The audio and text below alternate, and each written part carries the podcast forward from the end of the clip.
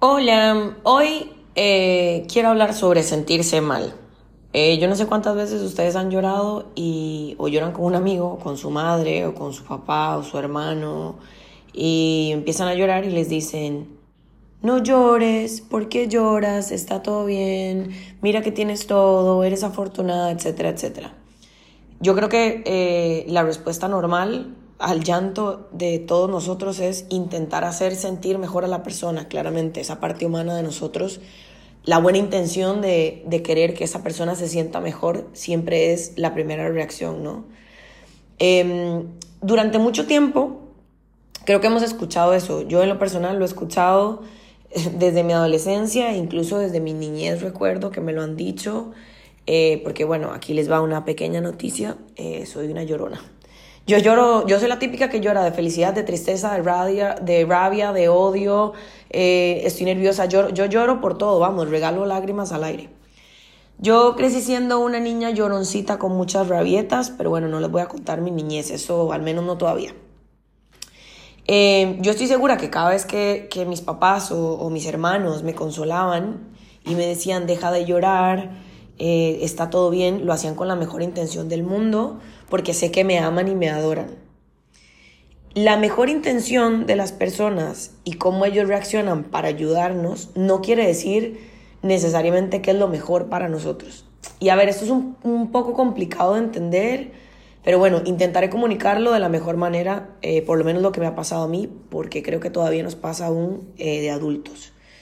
Yo de adulta, muchas veces que, que lloraba, había algo dentro de mí como que no me permitía llorar del todo. Yo pensaba, no entiendo por qué lloras, todo está bien, no debo de llorar, tienes una vida súper bonita, no es para tanto lo que estás sintiendo ahora. O sea, en mi cabeza era, hay niños muriéndose de hambre y hay guerra en el mundo y yo estoy aquí llorando porque me ha dejado alguien. Entonces, como que minimizaba lo que yo sentía y pensaba que todo tenía que estar bien y que yo no tenía que llorar yo no me dejaba sentir esa tristeza o esa rabia simplemente para no derramar lágrimas. Entonces, al no sentir yo realmente eh, todo esto o esas emociones, no resolvía lo que me pasaba, no entendía lo que me pasaba. Porque, mm, bueno, no sé, una vez una amiga, una de mis mejores amigas, eh, me, me dijo, ¿qué te pasa? Y yo le dije, eh, bueno, eh, me pasa algo, pero no me debería estar pasando y no debería estar llorando, eh, ya lo sé, ya sé que debería estar bien. Y ella realmente me dijo, Fabi, llora. O sea, si tienes que llorar, déjate llorar, déjate sentir y déjalo que salga. No dejes eso dentro porque se va a quedar ahí. Y que hayan otros problemas en el mundo no hace tus sentimientos menos.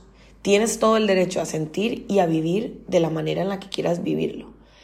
Tengo que decir que desde ese momento probablemente lloro más, pero lloro tranquila y quizá el llanto me dura un momento. Atiendo lo que me pasa y me voy conociendo mejor para saber cómo tratarme en esos momentos.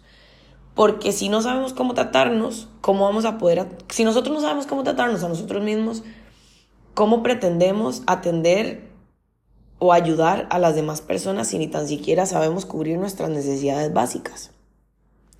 Además de lo valioso que es cómo atendernos y entendernos y ser comprensivos, el sentirse mal es necesario.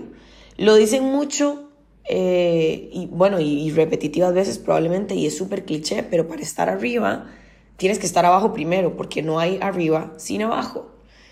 Sentir es lo que a muchísimos nos ayuda a crear. Vean, hay un montón de pinturas que han sido creadas de rabia, hay un montón de canciones que han sido creadas del desamor y hay un montón de poemas que también se han escrito con muchísimo llanto. La tristeza nos ayuda a crear y a crearnos a nosotros mismos incluso, porque si no te atiendes, no sabes qué parte de ti está rota ni qué te afecta, y si no tienes estos escenarios, ¿cómo vas a poder buscar maneras de arreglarlo? Es normal el no querer sentirse mal. Porque claro, qué hermoso sería decir que todos somos felices, brillamos, todo es alegría, todo es felicidad. Pero la realidad es que somos seres humanos y tenemos ups and downs como todo. No podemos pretender siempre estar del mejor humor y que todo sea felicidad. Pero sí que podemos elegir atender nuestras necesidades e intentar tratarnos de la mejor manera. Y la mejor manera, creo yo, es dejarte sentir, darte tiempo para estar mejor, porque lo vas a estar. Si hay algo que he aprendido es que no hay absolutamente nada que dure para siempre. Y hablo, ni, o sea, ni lo bueno ni lo malo. Por eso es como que hay que disfrutar lo que hay y lo que hay. Y la mejor manera, creo yo, de aprovechar esos momentos de bajón es crear. Si eres una persona como yo que creas en los momentos de tristeza, puedes crear en los momentos de tristeza y mostrar lo que has creado en tus momentos eh, más felices. Hay muchas, de hecho, lo busqué ahora y puede ser el creador de algo tan maravilloso, porque por ejemplo, en La Puerta de la Eternidad, que es la obra de Van Gogh, eh, fue creada, de hecho, con tristeza. O bueno, para los que no conocen un poco de arte, también está la nueva canción de Shakira, que es todo un hit por su ruptura. Con todo esto, lo que yo quiero decir es que, desde mi opinión personal, está bien sentirse mal. No digo que está bien vivir en la tristeza, porque no. Digo que está bien sentirla y no ocultarla. Digo que está bien que se den permiso para sentir, porque no durará toda la vida. Y entre más pronto sea atendida esa tristeza, más rápido sabrás cómo atenderla para estar mejor.